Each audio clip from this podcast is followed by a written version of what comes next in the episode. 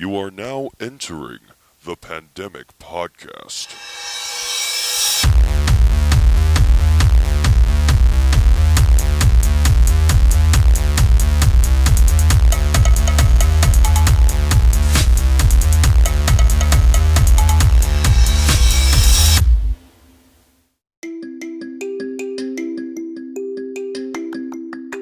What would it feel like to have the confidence other people see in you? It would feel amazing. Right? What's going on with those yellow jackets. We have yellow jackets in the studio because we like to. We like to be on constant edge. We like to So always- be in fight or flight constantly. Constantly, so we lock ourselves in a room with yellow jackets half a foot away. Which is, you know, it's just so American. exactly. We run on Starbucks in fear. that might be our title. I'm writing it down. yeah, it's it's a great question because you're like going to the root of self help or therapy. You know, like I think that's what people are trying to get to is if I could feel good about myself, if I had good self esteem, I don't think I would work a job I didn't like. I don't think I would date a person who was wrong for me, Right. right? I don't think I would neglect my kid. I don't think I would question the things that I'm doing. I don't think I would create situations to make me feel ashamed.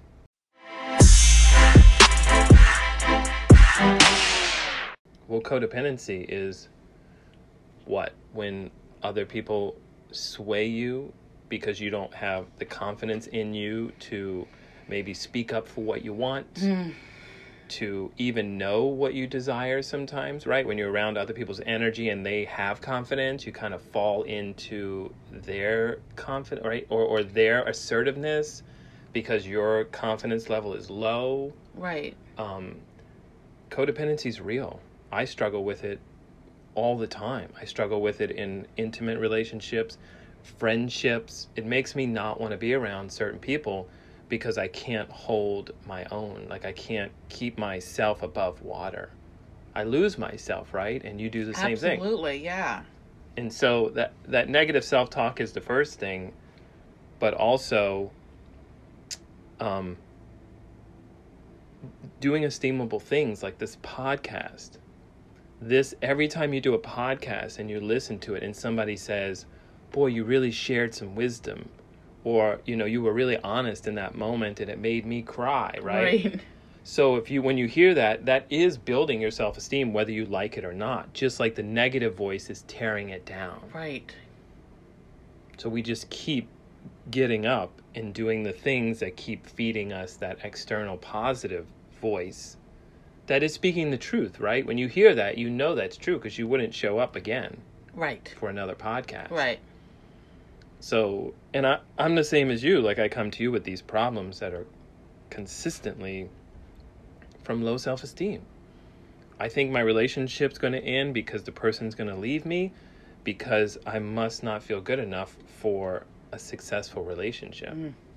And I'll sabotage it because my self esteem, it's almost like it wants to bring you down to like a equal librium Well, I feel like you sabotage, not you, just you, but we sabotage it as when we sabotage things, we're trying to, pr- that that low self esteem or whatever it is, is just trying to be like, yep, I told you, never try anything. Like it That's wants to prove itself right that you're a piece of shit so bad that that it's like a self fulfilling prophecy.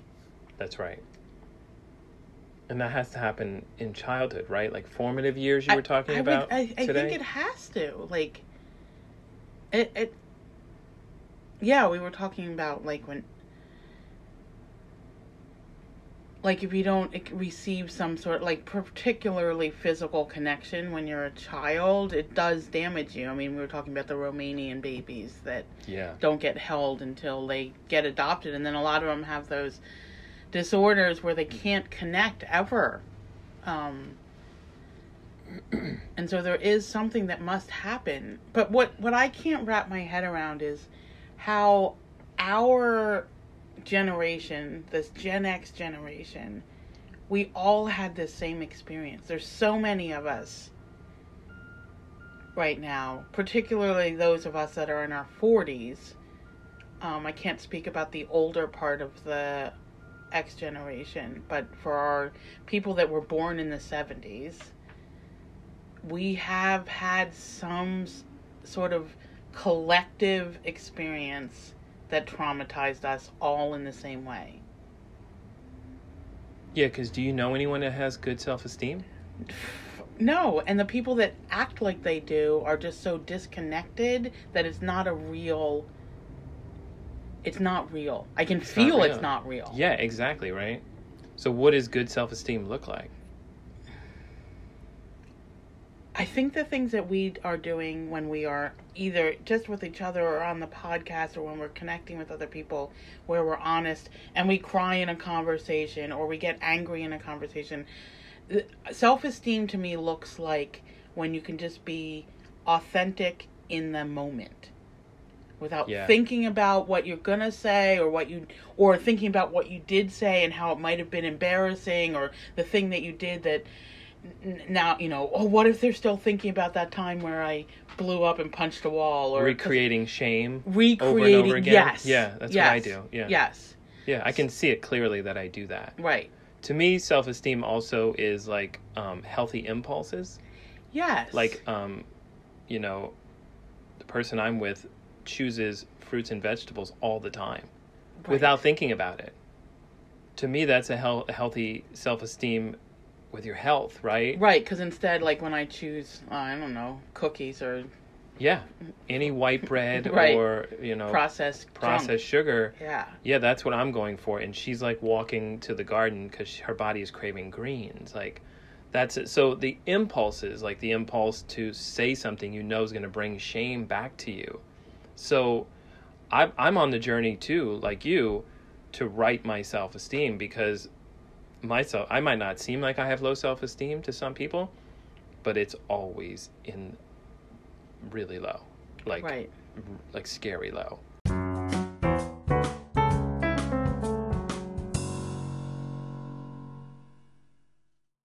we've had this discussion, but we're sharing it now. Talk about what um, the acupuncture guy said about it. About it. he yeah basically um it's he said that i have like a um like a channel inside of me and that channel is uh is basically filled with rage and i understand that from my childhood and all the things that happened to me i have so much rage inside of me um and that like doing things like watching porn or whatever i'm doing you know, smoking pot, whatever I'm doing to not feel that rage is opening a door to let that into that channel. So the the the over sexualizing thoughts is feeding in and so it's just it's just intertwining with this strong energy of rage and it's running through my body all the time. So I just closed that channel off, right? Um doing the other stuff, any kind of drugs or, or you know, trying to make sure I'm not eating boxes and boxes of Skittles. you know, this pro it- all of it's closing the doors to the channel. But then once I do that, that rage is on its own, and now I have to pay attention to that. And like he said, you know, for a little while I have to off gas those thoughts. And while that's been happening, that's what made me want to talk about it is I can see that those thoughts are off gassing and I'm not thinking like that anymore. So, and this is where programming, like people go, oh, you're being programmed by the TV, you're being programmed by the music you listen to. And you're like, yeah, whatever, that sounds right. But then when I really break it down and say, boy, if I'm listening to this music or I'm watching this over sexualized show, then the next day everything I look at has a like a, a tent of that to it. So are we that influenced by what we look at and listen to? You know? I, I think we must be. I mean, it it feels right when you say that. Even though, like I said, in in me, I want to be like, no, no, no, because I don't want to have to look at that in myself. You know what I mean? but it feels like we are, particularly as people that feel so much of other people's emotions or feel or intentions or whatever. Of course, we're influenced by what we see, what we listen to, what we eat, what we're putting in our bodies. And you don't want to look at that because that's part of your burying your Yes, head in the sand. absolutely. It's like one of your vices. It's my vice. Yeah. And if you turn that vice off, what what's what's your channel filled with? Sadness. Sadness. Great, great. So that makes sense. And so you might just lose it and Yeah. start crying and never Oh, stop. I never stop. And then how can I be there for my 10 year old? So this these these burying your head in the sand, these kind of distractions you feel like are helping you to not just get caught into that channel and swept away, right? Right, right. Me too. Right, I- exactly. Because Yes. your thing, you've had an experience where someone locked you away. I don't have, like, but maybe people don't get locked away for sad. Yeah, they do. Women used to get locked away. I mean, there's a whole, there's books about it in nonfiction and in fiction about women that were locked up for basically depression. Yeah, you just can't handle it. You're just too You're too weak. too weak. weak. Too weak. And we need to protect you. Well, you've seen my rage come out, oh, yeah. Scared the shit out of me. Yeah. I mean, I've only seen it once. but that's my channel. right. So you see why I try to suppress that yeah, channel. no, I get it. I can't be screaming at people like I was doing in your cafe right. In front of children. in front of children. that you didn't know. Yeah, and that I didn't know. That's something I'm always trying to Yeah. suppress because it can hurt people. Right. So Right, and I guess the sadness could hurt people too. Like, it could leave people behind. right. And I think it always comes back to my kid because I chose to have a kid. I chose to have my kid with no support from her father. Like, maybe not consciously, but something inside me chose to have this type of experience. And she's 10. She. But then I got to go back to, like, well, her spirit chose this existence. So, like, I don't know. Well, I think you're doing a really good job at being present. Thank you. Yeah, I mean, you're, you're talking about it right now. You're you're always present with her. You might be caught up in your sadness and your self-esteem might make you not be fully realized, you know? And I think that's what we're doing right now on the planet is like being forced to be realized. Yes. And that might be the the pain might be us coming back to who we really are. Right.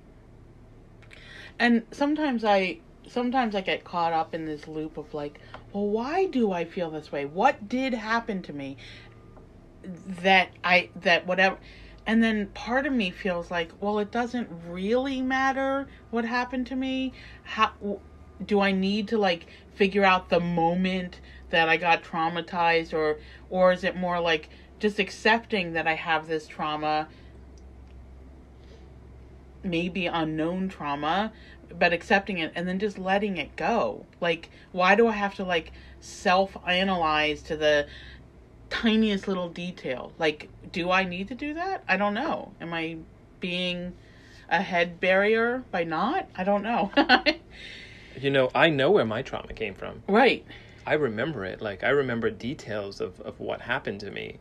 Um and I still try to figure out where's the where's that where's the thread for the knot that I could mm-hmm. pull and then release so that I can feel whole, so I can feel safe, right?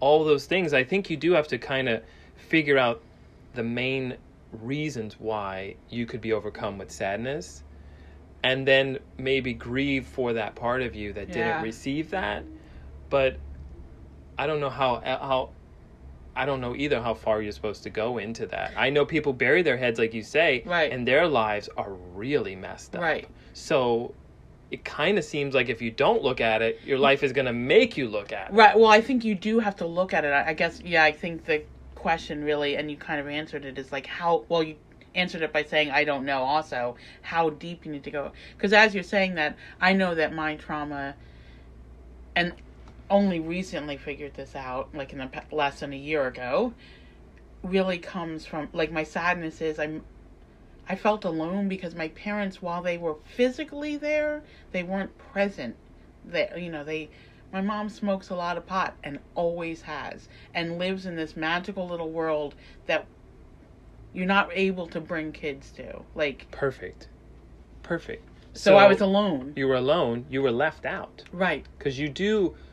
I know in the past you said your sadness is like um, feeling sorry for yourself, Right. right? So you didn't have like a mother and father who died in a horrific car Right. accident, and now you're sad because obviously you're I'm alone. grieving, Right, right. and you're alone. Right. Um, your parents are actually here on this earth, present, and but they were not present in your life, and they were checking out with drugs or Drugs. Yeah. and you know it might not be a, a mother on the ground with a needle in her arm like it's still checking out so that little girl inside of you is the one who has that river of sadness running Right. through her Right. so you've just realized it now it's getting in touch with that little girl Right. on a daily basis and just kind of recognizing where she is calling out Yeah. and I think the low self esteem might be the inner child needing attention Yes. or need you know needing to be paid attention to by us. Right? Reparenting, a lot of reparenting stuff is supposed to be for childhood trauma. If you didn't have parents, then you have to become the parent. And that's hard when you're a parent of a child. right. And now you have to be a parent of your inner child. I'm a double parent. yeah, I just had a, a, a discussion this morning with um, with my partner about like I try to sabotage my relationship, and I said I'm not doing that. The 45 year old man who's standing in front of you knows that this is good, knows that my life is great. I said, but there's a part of me that may be, like you said, 12 years old, I don't know how old, is trying to sabotage because it's so afraid of getting hurt. So I'm still trying to figure out, like, what the fuck does that little kid need? Like, uh, tell me, how, do you need me to take you to the St- Six Flags? I don't know, like, you know, like I know. another box of Skittles.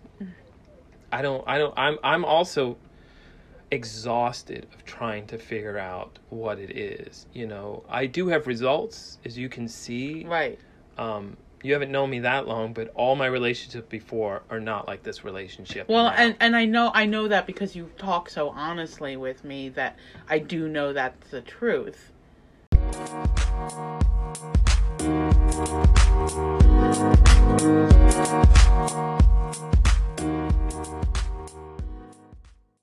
the way I found out I had trauma, I didn't even know I had trauma until maybe five years ago. Really.